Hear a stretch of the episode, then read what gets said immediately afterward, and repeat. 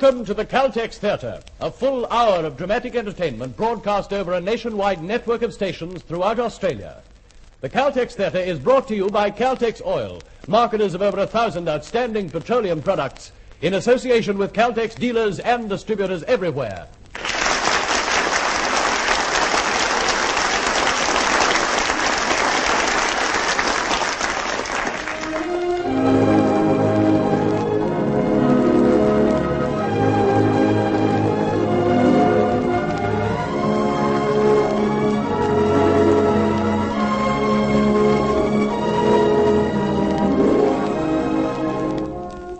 Tonight in the Caltex Theatre, you will hear a special adaptation of the unusual Metro-Goldwyn-Mayer motion picture, Forbidden Planet, a fascinating science fiction story set in a world of tomorrow. Starring in Forbidden Planet, you will hear Lionel Stevens, your producer, Cresswick Jenkinson.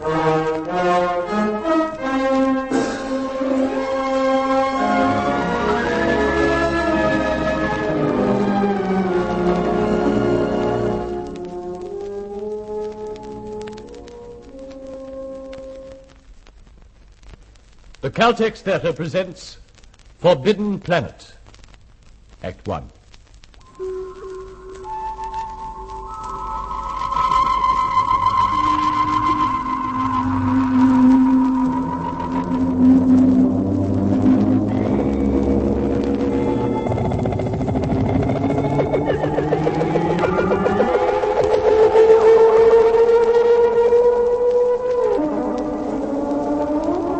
In the final decade of the 21st century, men and women in rocket ships landed on the moon. By 2200 AD, they had reached the other planets in our solar system. Almost at once, there followed discovery of hyperdrive, through which the speed of light was attained and later greatly surpassed. So at last, mankind began the conquest and colonization of deep space.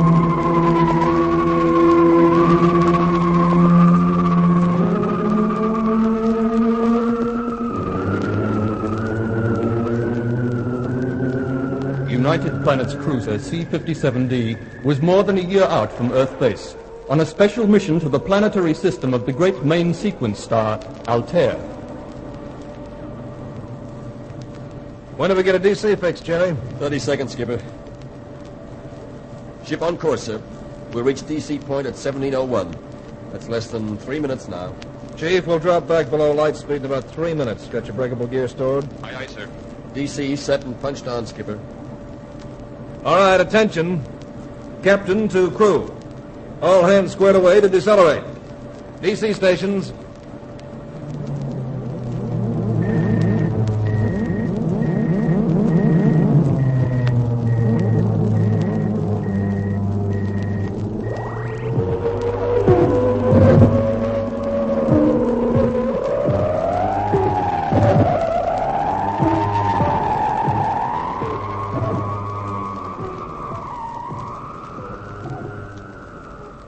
All right.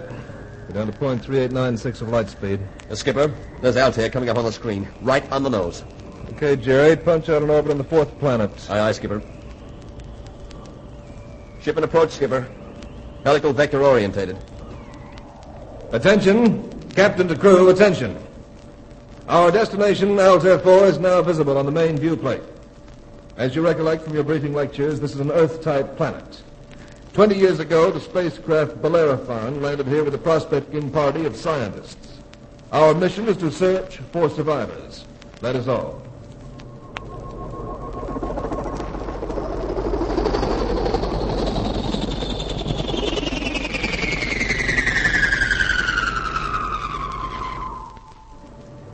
Well, Doc, there it is. The Lord certainly made some beautiful worlds.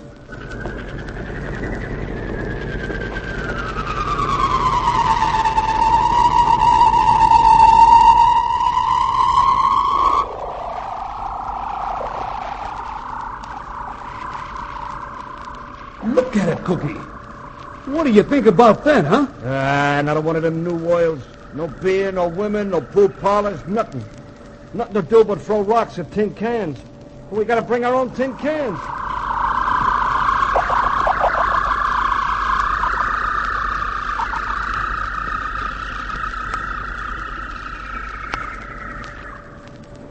Attention, captain to crew. We are now entering the atmosphere of Altair 4. No survival suits will be required upon landing. Oxygen content 4.7 richer than Earth standard. Gravity only 0.897.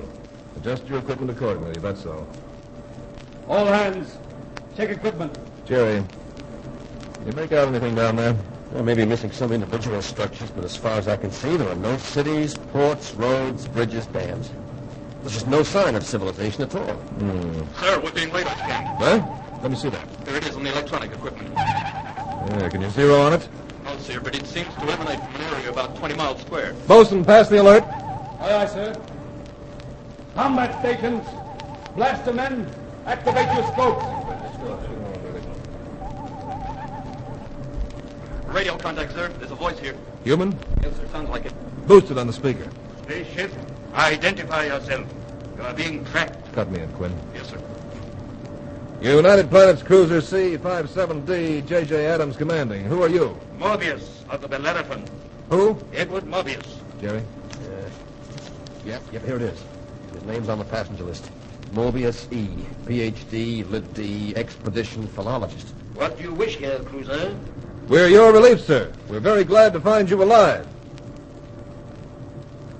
Dr. Morbius, are you there? Naturally, I appreciate your concern. But absolutely no assistance of any kind is required. Well, the red carpet treatment, huh? Dr. Morbius, my orders are to survey the situation on Altair 4. Let me repeat. I'm in no sort of difficulty here. Your best procedure will be to turn back at once, without landing. Sorry, sir, but those aren't my orders. Commander, if you set down on this planet, I warn you that I cannot be answerable for the safety of either your ship or your crew. Dr. Morbius, I require landing coordinates. I'll be obliged if you'll supply me with them. Very well, and I wash my hands of all responsibility. You have standard charts. Yes, sir. You may come in at 83, 17 for north, 148. 21 west. Thank you. Got that, Jerry? It's right back there, in the desert. Commander, I strongly urge you to reconsider. Quinn, cut him off. Please permit me to recommend... Yeah, there's something funny going on down there, Skipper. Well, we'll soon know what it is. Okay, Jerry, I'll take you in.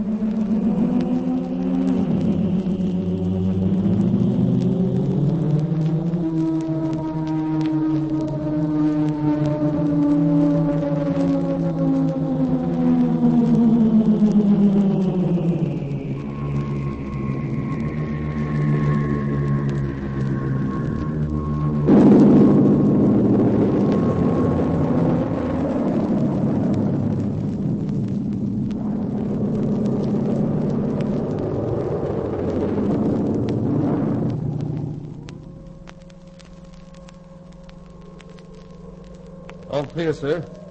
No sign of any living being. Thank you, Bosun. Look at the color of that sky. Most fantastic greenish-yellow. Fantastic, Doc, but I'll still take blue. Oh, I don't know. The sky, the desert, the mountains.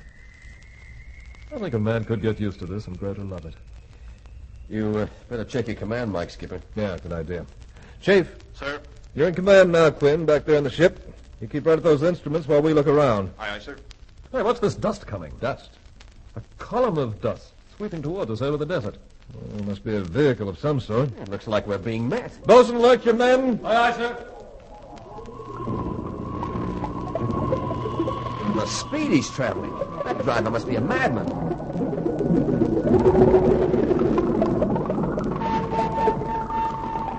What driver? You're right. There's a mechanical creature in charge of it. It's coming over to us. Take it steady now.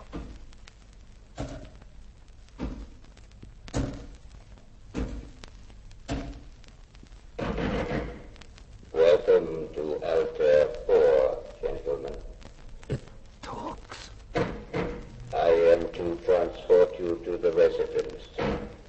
If you do not speak English, I am at your disposal with 187 other languages, along with their various dialects and subtongues. No, colloquial English will do fine, thank you.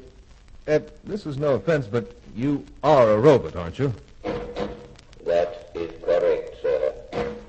For your convenience, I permitted to respond to the name Robbie. Hmm. Well, it's a nice climate you have here, Robbie. High oxygen content. I rarely use it myself, sir. With my metallic structure, it promotes rust. Hey, Doc, is it a male or a female? Cookie, I really couldn't say. In my case, sir, the question is totally without meaning. Will you get in the vehicle, gentlemen? Doc, Jerry, come along with me. Right. Quinn, trace this vehicle. If I blink red back to you... I'll bring the tractor in a hurry, sir. Right.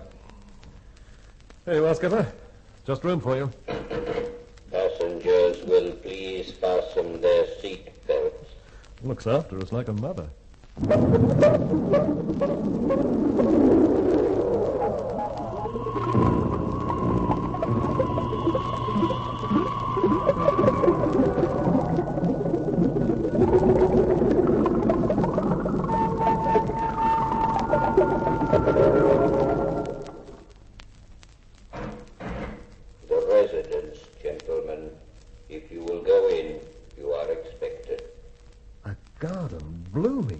Of a desert, if you like.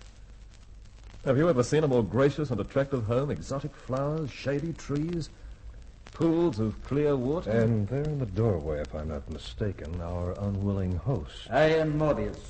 I'm Commander Adams. This is Lieutenant Farman, my executive. Lieutenant Ostro, our ship's doctor. How ironic that a simple scholar with no ambition beyond a modest measure of seclusion should, out of a clear sky, find himself besieged by an army of fellow creatures, all grimly determined to be of some service to him. I'm sorry, sir, if we're not welcome, but we do have our orders. Of course.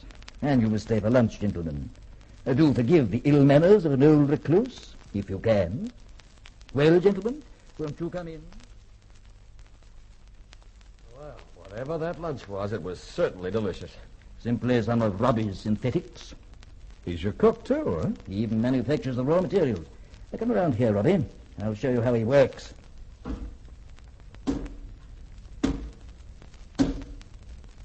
Oh, one introduces a sample of human food through this aperture in the upper part of Robbie's body. Down here, there's a small built-in chemical laboratory where he analyzes it. Later, he can produce identical molecules in any shape or quantity. Oh, the housewife's dream. Plus absolute selfless obedience. But do not attribute feelings to him, gentlemen. Robbie is simply a tool. Tremendously strong, of course. He could quite easily topple this whole house off its foundation. In the wrong hands, mightn't such a tool become a deadly weapon? No, Doctor, not even if I were the mad scientist of the thrillers. Because, you see, there happens to be a built-in safety factor. Commander, may I borrow that formidable-looking sidearm of yours? Thank you. Now, Robbie, point this thing at that fruit tree out there on the terrace. Fire! And the tree is disintegrated entirely. You understand this mechanism we're in? Yes, Morbius. A simple blaster. All right. Now turn around here. Pointed at the commander. What? Now, wait a minute. Aim right between the eyes. Fire!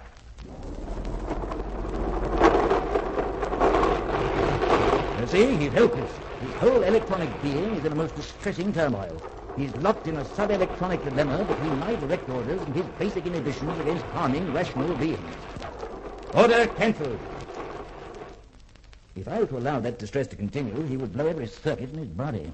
Dr. Morbius, how did you come by such a mechanism? Oh, I didn't come by him, Doctor. I just tinkered him together during my first 2 months here. What? You mean you made it? A useful enough toy, Lieutenant. But nowadays I have no time for such things. Dr. Morbius, you're a philologist, an expert in words and languages, their origins and meanings. Yet this robot of yours is beyond the combined resources of all Earth's physical science. My dear Commander, I think you overestimate both Robbie and myself. Gentlemen, let me now show you another bit of parlor magic. If I wave my hand over this beamer... Hey, we're trapped. Steel shutters over all the doors and windows. Now, forgive me, gentlemen, I did not mean to alarm you. I had Robbie install those steel shutters before I realized how altogether safe I am here. I just have to pass my hand over the beamer again, and they return to their original positions. Oh, that's better. Well, gentlemen, this has been very pleasant. You've seen how very comfortable I am here. No hardships, no special difficulties, and no need at all for military assistance. I dare say you've become impatient to get back to base. Yes, sir, the moment we've interviewed the other members of the Bellerophon party. The others? But there are no others, Commander. The what? Before the first year was out, they'd all, every man and woman, succumbed to a sort of planetary force here. Some dark, terrible, incomprehensible force. Only my wife and myself were immune. And how do you account for your immunity, Dr. Morbius? Well, my wife and I differed from the others in our special love of this new world, in our boundless longing to make a home here, far from the scurry and the strife of mankind. I remember how, when the boat was taken to return to Earth, she and I were utterly heartbroken. Skipper, there's no record of any wife on the list of the Bellerophon passengers. Lieutenant, look under biochemistry, Julia Marson. She and I were married to the skipper on the voyage out here. I thought Robbie had managed some very charming feminine touches. I take it Mrs. Morbius isn't at home today. My dear wife died a few months after the others. And in her case, it was of natural causes. Oh, I'm very sorry. Dr. Morbius, just what were the symptoms of all those other deaths? The unnatural ones, I mean. The symptoms were very striking, Commander. One by one, in spite of every possible safeguard, my co-workers were torn literally limb from limb. By what? By some devilish thing that never once showed itself. And the Bellerophon? Vaporized, as the three remaining survivors tried to take her off. And yet in all these 19 years, you personally have never again been bothered by this planetary force? Only in nightmares of those times. Yet always in my mind, I seem to feel the creature is lurking somewhere close at hand. Sly and irresistible, only waiting to be re-invoked for murder. Father? Helter! Helter, I specifically asked you not to join us for lunch. Oh, but Father, lunch is over. I'm sure you never said a word about not coming in for coffee. Well, did you or did you not? A girl. Her brother, is she terrific. Take it easy now, Farman. Gentlemen, this is my daughter, Commander Adams. Dr. Ostrow. How do you do? Lieutenant Farman. Oh, how do you do? How do you do? Oh, I've always so terribly wanted to meet a young man, and now three of them at once. That's very kind of you. Oh, you're lovely, Doctor. Of course, the other two are unbelievable. Well, that puts me in my place. Could this one get you some coffee? Oh, I'm quite able to get it. Oh, of course you are, but come over here. I'll get it for you. Well, Commander, if I can be of any help to you in your preparations for the homeward voyage. Thank you, sir, but unfortunately circumstances may keep us here for quite a while. Oh, circumstances? My orders don't quite seem to cover the Bellerophon fatalities. I'm forced now to contact base for new instructions. But, Commander, suppose these new instructions require my return to Earth for questioning. 2 years or more away from my work here? No. No, I... Tell me, just what is involved in your making contact with Earth base? Well, fundamentally, it's a question of crude power, how to short-circuit the continuum on a 5 or 6 parsec level. Of course, a transmitter of that sort isn't exactly standard equipment. No. To build one, we'd have to make use of about 2/3 of the ship's electronic gear, then unship the main drive to juice it. Just to construct a bunker to house the core would take us about 10 days. Disabled here at 10 days and 10 nights? Tell me, would 2-inch lead shielding do just as well? Sure, it'd be fine. If we happen to be carrying about 100 square yards of the stuff. I'll have Robbie run some off for you. We'll have it not later than noon tomorrow. Well, that's very obliging of you, sir. Obliging? Look out there, Commander. The graves of the Bellerophon party. I dug those graves with my own hands. Believe me, I have no wish to repeat that experience.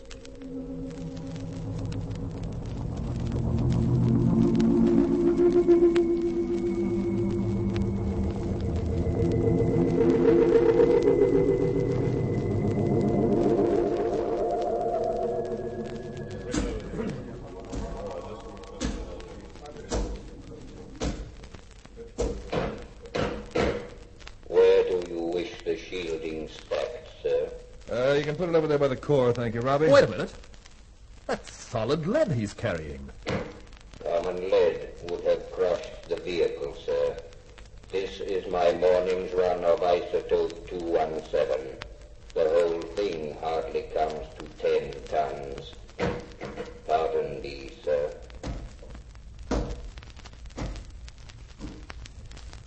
Oh, hello, Altair. Hello, Lieutenant. Does your father know you're out here? He did tell me not to go near the ship, but this isn't very near, is it?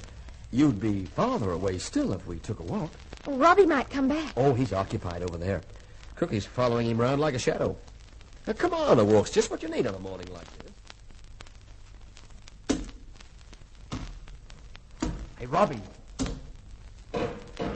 Can I be of service, sir? Oh, never mind about the sir.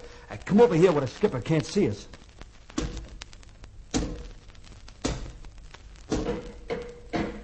Yes, sir? Look, I'm nothing but a cook, so you don't have to be that polite. But I'm a stranger on this so-called planet, and I was just wondering if, well, if you could tell me where I could get hold of some of the real stuff. Real stuff? Just for cooking purposes, you understand. I take a big pride in my duties. Pardon me, sir. Stuff?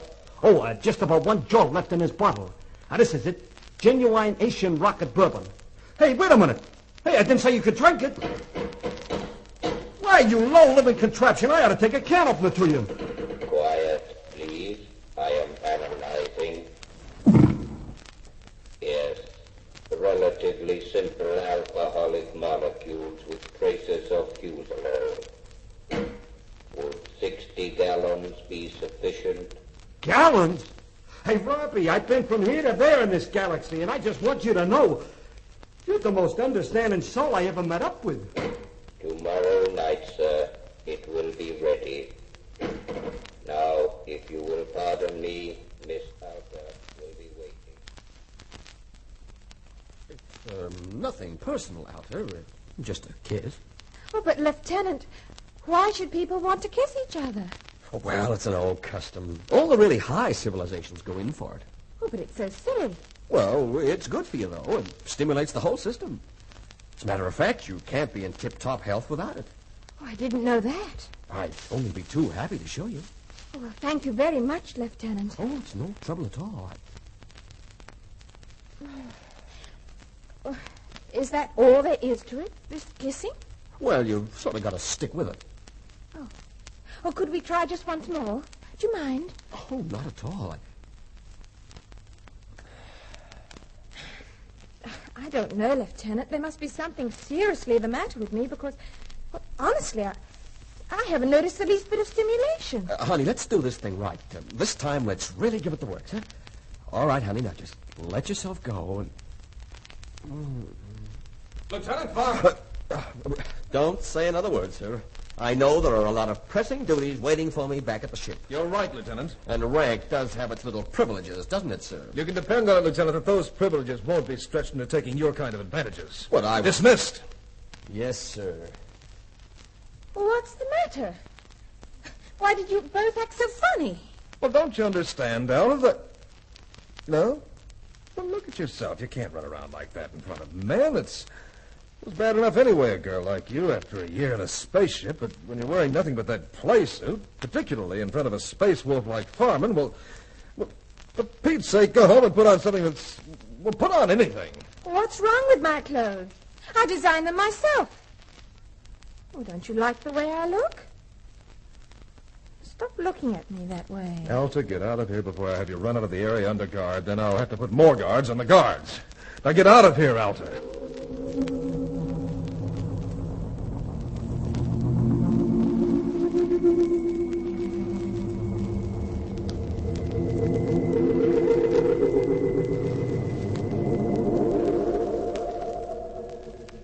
Funny feeling, Joe.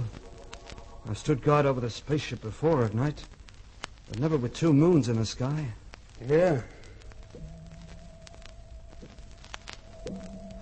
Joe. Yeah? Do you hear something? Like what? Like a sort of big breathing. No. Well, that's funny. I did. No one around. You can see that. No sign of anyone or anything. Funny. Like a sort of big breathing.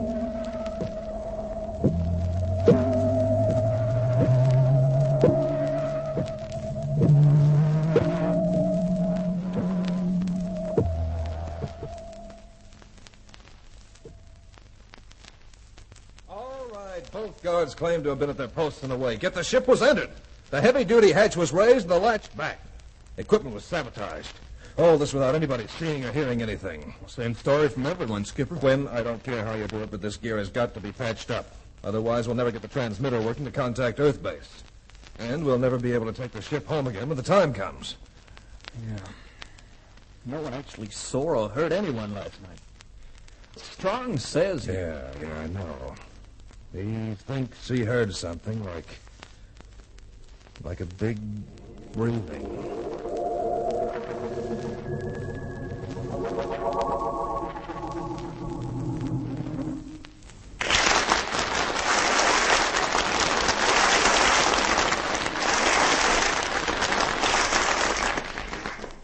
And so the curtain falls on Act 1 of tonight's Caltex play, Forbidden Planet. In a moment we commence Act 2.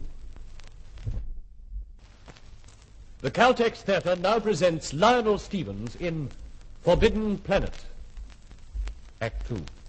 Well,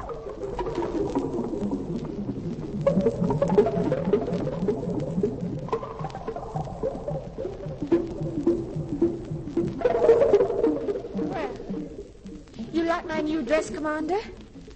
Well, It's long, you see. Nothing shows through. Alta, I'm sorry about the way I spoke to you yesterday. I was, sort of bothered. I had this dress made especially for you, though I didn't really want to see you. You still look at me in that funny way. I suppose there's just something personally about me that you don't like. Alta, you always look quite beautiful. Well, then why don't you kiss me like everybody else does? Everybody? Hasn't your father taught you anything at all? Well, he says I'm terribly ignorant. But I've had poetry and mathematics and logic, physics and geology and biology? Well, of course, that's mainly on the theoretical side. Oh, well, so far. But what's wrong with theory? This is what's wrong with it. That wasn't at all as I felt after the lieutenant kissed me. I feel different altogether. Oh, a wonderful feeling. Let's go back to the house. I have to see your father. This is the situation, Dr. Morbius. Last night, the ship was entered and our Klystron monitor was sabotaged. And you suspect me? Then the time has come for clarification. Sit down, gentlemen. In times long past, this planet was the home of a mighty and noble race of beings who call themselves the Krell. Ethically, as well as technologically, they were a whole million years ahead of mankind. But in unlocking the mysteries of nature, they conquered even their baser selves. In the course of aeons, they abolished sickness, insanity, crime, and all injustice. But then, seemingly upon the threshold of some supreme accomplishment, which was to have crowned their entire history, this all but divine race perished in a single night. Perished? Yes, Doctor. In the 2,000 centuries since that unexplained catastrophe, even the cloud-piercing towers of glass and porcelain and adamantine steel have crumbled back into the soil of Altair 4, and nothing, absolutely nothing, remains above the ground. However, under the ground. Under the ground, Dr. Morbius? Behind this room there is a tunnel. Now come with me, and I will show you wonders of which the human mind could never conceive.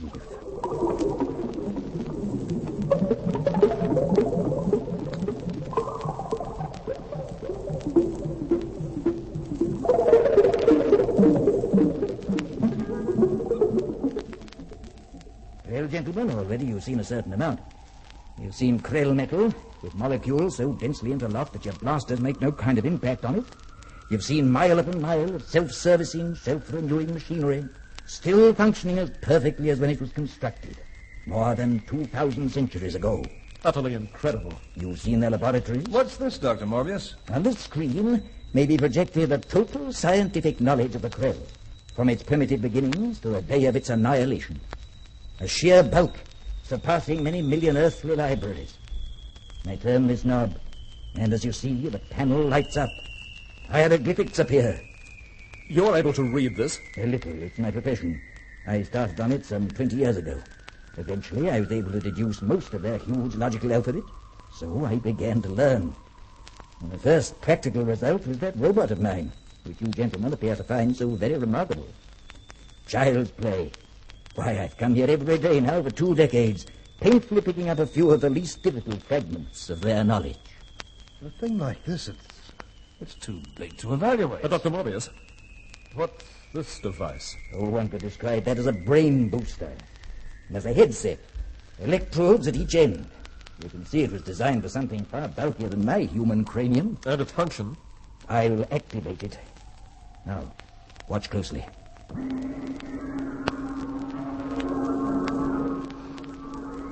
A figure's appearing. It's Altair.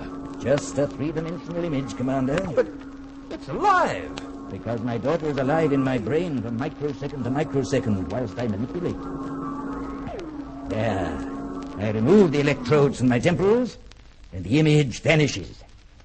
It's something of a strain. Let me try. I put the headset on, I pull this switch. Now, is that right? Stop. But I want to... Commander, you'll never survive. Our Bellerophon skipper tried it. It was instantly fatal to him. Oh, so you're immune to this, too, Dr. Morbius. In my first attempt at creating a brain image here, the shock rendered me unconscious for a whole day and a whole night. Yet you came back for a second go at it? It was a matter of science, Doctor. You can imagine my joy when I discovered that the shock had permanently doubled my intellectual capacity. Otherwise, my researches would have come to nothing, poor as they may have been. So that's how it happened. I have a great deal more to show you, gentlemen. Can you spare further time away from your ship? Yes, I believe so. I've left Lieutenant Farnham in charge. I've ordered him to set up a standard perimeter with a full-scale alert. All right. All hands stand clear of the magnetic fence area. Yeah. Have you tested it yet, Bosun? Just about to do so, sir. Mm-hmm. Toss the branch at it. There go the sparks, sir. Fine. That'll keep any unwanted visitor from entering the camp. See the full-scale alert's maintained, Bosun. Aye, aye, sir. Lieutenant. Huh? Oh, what's your trouble, Cookie? Well, I haven't completed my washing up duties after chow. I request the lieutenant's permission to take a little walk outside the perimeter, sir. But there's nothing out there. Oh, sir, I thought it might brighten up the boys' mess a little bit if I could find a few wild radishes or something. Look, Cookie, I don't know what you're lying about, but you better get back here before the skipper checks in, or we'll both get skinned. Yes, sir. Quinn, this is Farman. Kill the power on the fence. All right, Cookie, off you go. Yes, sir. I thank you, sir. All right, Quinn. Put it back on.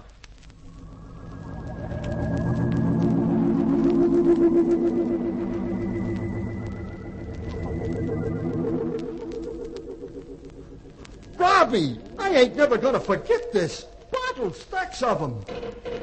480 pints, sir, as you requested. Total...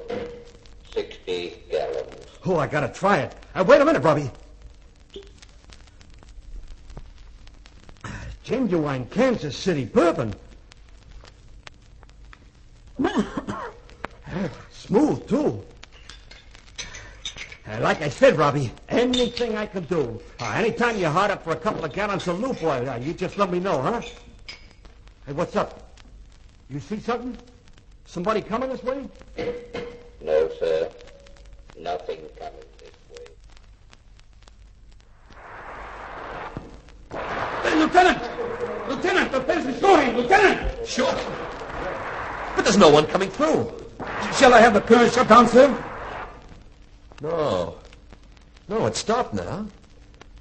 Strange, that. Just shorting out. Yes, sir. Yeah. Well, check over the whole system first thing in the morning, boss. Aye, sir.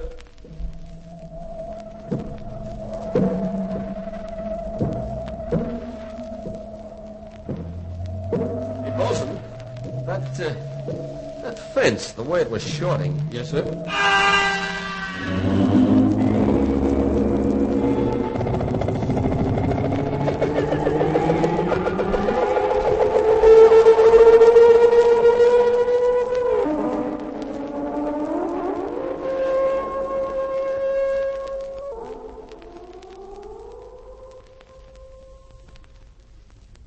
Commander, you're too arbitrary.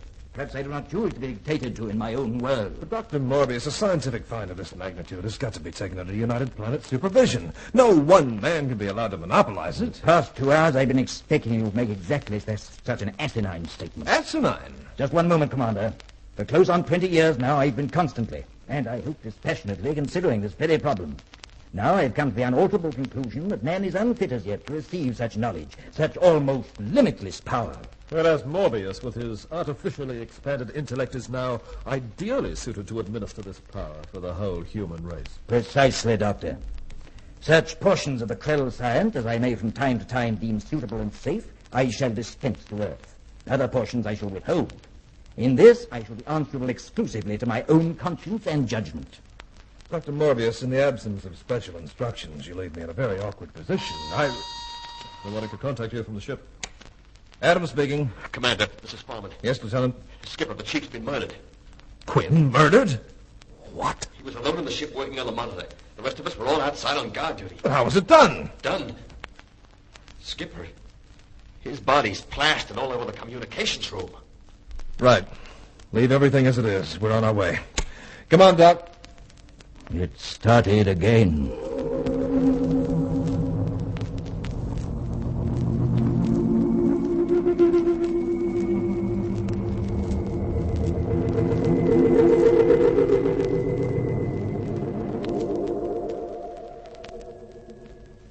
Doc, that's the foot of whatever it was that killed Quinn last night. I made this plaster model from the footprints we found. 37 inches by 19. And the terrifying thing, Skipper, this thing runs counter to every known law of evolution. It just doesn't fit into normal nature. Anywhere in this galaxy, it's a nightmare. Commander, are you ready to hold discipline on the cook? Yes, let's have him. Come on, Cookie. Yes, sir. I'm obliged to remind you, sir, that I gave him permission to go out last night. Did you give him permission to get fallen down drunk, Lieutenant? Drunk, sir? Me, sir? Well, anyway, why did that robot argue me into drinking all that whiskey in the first place? You were with the robot last night? Oh, yes, sir. Him and me, we kind of got to toasting each other's good health. Just for your cordial interplanetary relations, you understand? And that went on all the time, even while the chief was being killed? Well, certainly, sir. But you don't think I could have got that stiff in 5 minutes? All right, dismissed. Yes, sir. Yeah, come on, Cookie. Well, Doc, that just about washes the robot up as a suspect. And what does that leave us with? Maybe it leaves us with the same one we've always had. Morbius. But we were with him. Maybe you and I ought to drop over to the Krell laboratory and get our brains boosted. Then maybe we could understand. Sir? Yes, Lieutenant? Dr. Morbius is here. Oh. Well, ask Dr. Morbius to come in. Yes, sir. Skipper, what do you suppose he's... Oh, good day, Dr. Morbius. Well, Commander, I dare say neither of us really slept last night. That's a pretty close guess. I warned you while your ship was still in space. I bade you not to land on the planet. Believe me, Commander, that's only a foretaste. The Bellerophon pattern is being woven all over again. What? Remain here, and the next attack upon your party will be more general and more deadly. Dr. Morbius... how do you know that? Know? Well, I seem to visualize it. If you wish, call it a premonition. That is all I have to say, Commander. Well, Skipper, what do you make of that? I'd say it sounded like an ultimatum. We'll be ready. Tonight we'll be prepared for an attack.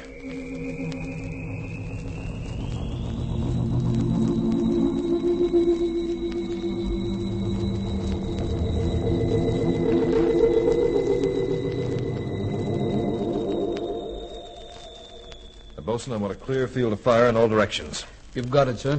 Fine. Lieutenant. Sir? You got your trouble squad in hand? Yes, sir, they're in hand. But they're a little trigger-happy. They're sort of edgy to see whatever's out there tonight. Yeah. Jerry, look, this might be a big deal coming up. Could be the biggest, Skip. Well, I want you to know that I'm sorry if I kind of leaned on you. You've got to understand that... Stop knocking yourself out, Skip. She picked the right man. Huh? Oh. Skipper, radar just picked up something. Where away? At the head of the gully, heading this way. Automatic control? Batteries, fire!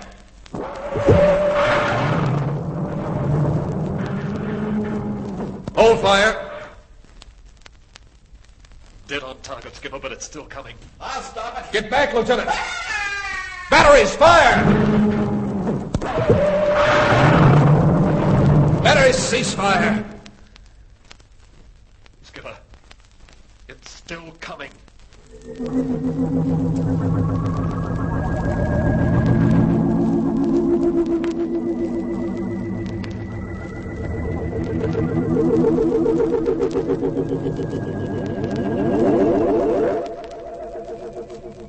Well, whatever it was, our main battery finally stopped it.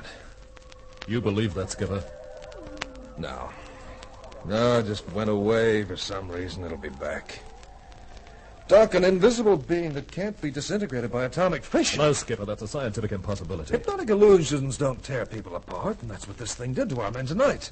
Doc, you saw its shape yourself standing right there in those neutron beams. It must have been made of solid nuclear material, renewing its molecular structure from one microsecond to the next. Bosun, I want the tractor. Ready, sir. So now we just pick up the girl and her father, whether they like it or not, do we? Section 86A, evacuate all civilians from disaster area. Yeah? You left out two very important words. Where feasible.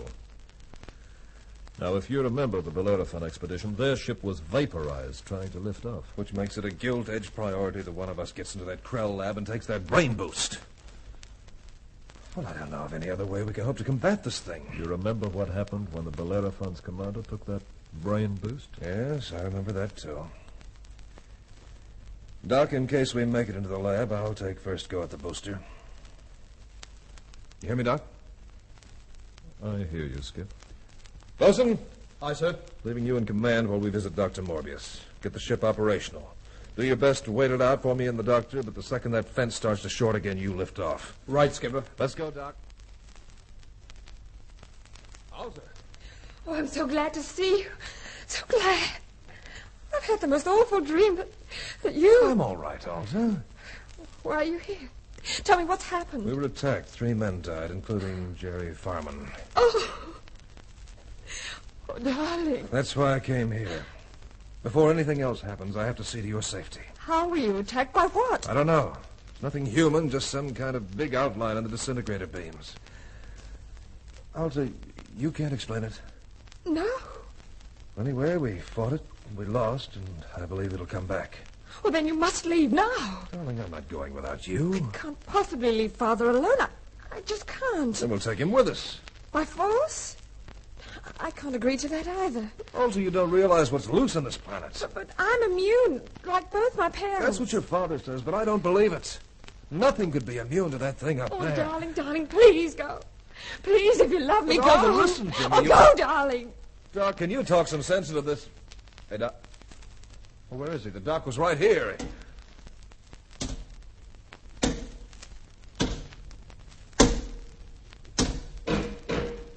Here is the doctor, sir. Doc. Oh, lay him on the sofa, Robbie. Doors open into the tunnel. That's where Robbie brought him from. Doc. You took the brain boost? You ought to see my new mind. Up there in lights, on the indicator. It's bigger than Morbius now. Easy, Doc, easy. Easy. Listen, Morbius was too close to the problem. The Krell... The Krell had completed their final project. True creation. Creation of life. Oh, come on, Doc, let's have it. But the Krell forgot one thing. Yes, what? Monsters. Monsters from the id. The id? What's that? Well, talk, Doc. Doc. Oh, darling. How romantic. Oh, Father. A fool, a middling idiot. As though his ape's brain could contain the secrets of the Krell. Father, he's dead. He was warned, and now he's paid. Let him be buried along with the other victims of greed and folly. Morbius, you've chosen for me. John, I'm ready to go with you. Hold her. No. Commander, she mustn't do this. She must be prevented. Morbius, what is the id? Young man, my daughter is planning a very foolish action. She will be terribly punished. What is the id? Id. It's an obsolete term once used to describe the elementary basis of the subconscious mind. Monsters from the id, the subconscious mind. What? Monsters from the subconscious. That's what the doc meant. Morbius, those machines in there, 8,000 cubic miles of klystron relays, enough power for a whole population of creative geniuses, operated by remote control, operated by the electromagnetic impulses of individual Krell brains. But for what purpose? In return, that machine would instantaneously project solid matter to any point on the planet, in any shape or color they might imagine, for any purpose, Morbius. Creation by mere thought. Why haven't I seen this all along? But like you, the Krell forgot one deadly danger. Their own subconscious hate and lust for destruction. The beast, the mindless primitive. Even the Krell must have evolved from that beginning. So those mindless beasts of the subconscious had access to a machine that could never be shut down. The secret devil of every soul on the planet, all set free at once to loot and maim and take revenge, Morbius, and kill. My poor Krell.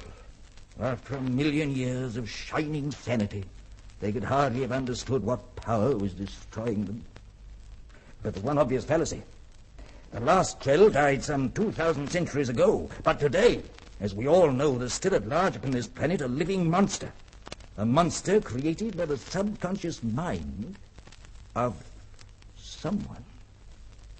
Your mind refuses to face the conclusion. Morbius. What? Something approaching from the southwest, breaking down trees in its path. Quite close. Father! The monster. That thing out there, well, it's you. It was your subconscious that created it. You're insane. You must be. How else would you have led it here, where Alta must see it torn to pieces? You still think she's immune. She's joined herself to me, body and soul. Yes. And whatever comes. Forever. Say it's alive. Shout. Let it hear you out there. Say you don't love this man. Not even if I could. Stop it, Robbie. Don't let it in. Kill it, Robbie. He can do nothing, Morbius. He knows it's your other self. Adams, I'm not a monster. We're all part monsters in our subconscious. That's why we have laws and religion. Into the tunnel, quickly.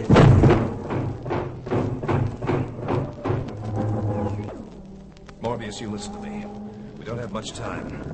Your mind was artificially enlarged. Consciously, it still lacked the power to operate the great machines. But your subconscious had been made strong enough. I won't hear you. 20 years ago, when your comrades voted to return to Earth, you sent your secret id out to murder them.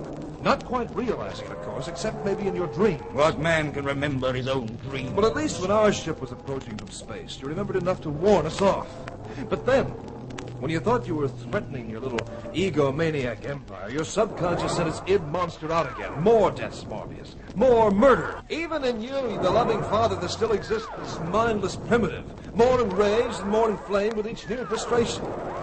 So now you're whistling up your monster again to punish her for her disloyalty and disobedience. And if you don't do something about it soon, Morbius, it's going to be coming right through that door. Shut it, Phil Metal. Impossible. The machines are going to supply your monster with whatever amount of power requires to reach us. Alta, say you don't believe this of me. Tell me you don't. And it must be true. I must be guilty. My evil self is at that door. And I have no power to stop it. Father, you can help us. I've known you. Great and noble like the Krell? Yes. Yes, I can help you. I can. You! Up there! No further! I deny you! I give you up! I deny you.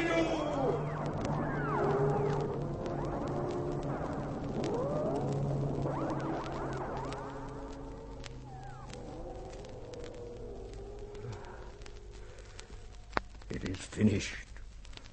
All finished. Father. Strain, it's been too much. Commander, throw that switch. This? Yes, throw it. In 24 hours, you and Altair must be 100 million miles away out in space. The Krell furnaces. A chain reaction has begun. Can't be reversed. Go. Go quickly.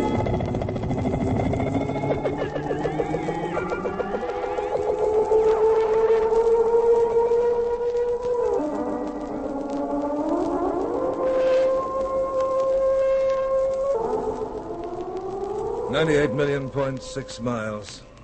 We're clear now, Altair. That's Altair 4 on the viewplate? Yes, the bright speck below the star. 15 seconds and it'll all be over. Altair 4 would be destroyed. Your father and my shipmates, all the stored knowledge of the Krell. 5 seconds. 4, 3, 2, 1. There. The explosion. Altair. About 1 million years from now, the human race will have crawled up to where the Krell stood in their great moment of triumph and tragedy. Your father's name will shine again like a beacon in the galaxy. It'll remind us that we are, after all, not God.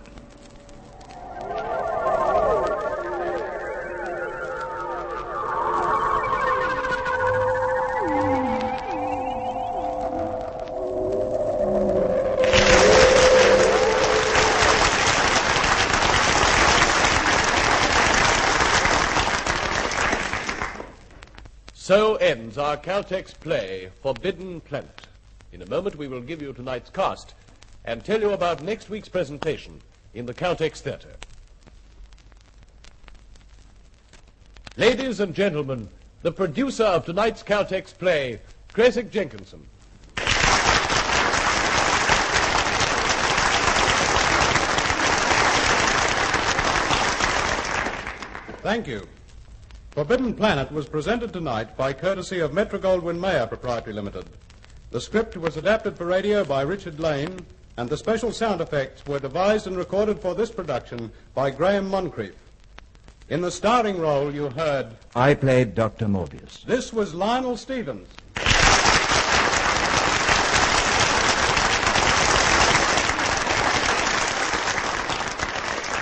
supporting cast was as follows. Robbie the Robot, Edward Heppel. Dr. Ostro, Leonard Teal. Lieutenant Farman, Richard Meekle. Quinn, Stuart Finch. The cook, John Llewellyn. The bosun, Al Garcia. And as Altair and Commander Adams, you heard Joan Lander and Hart Maguire.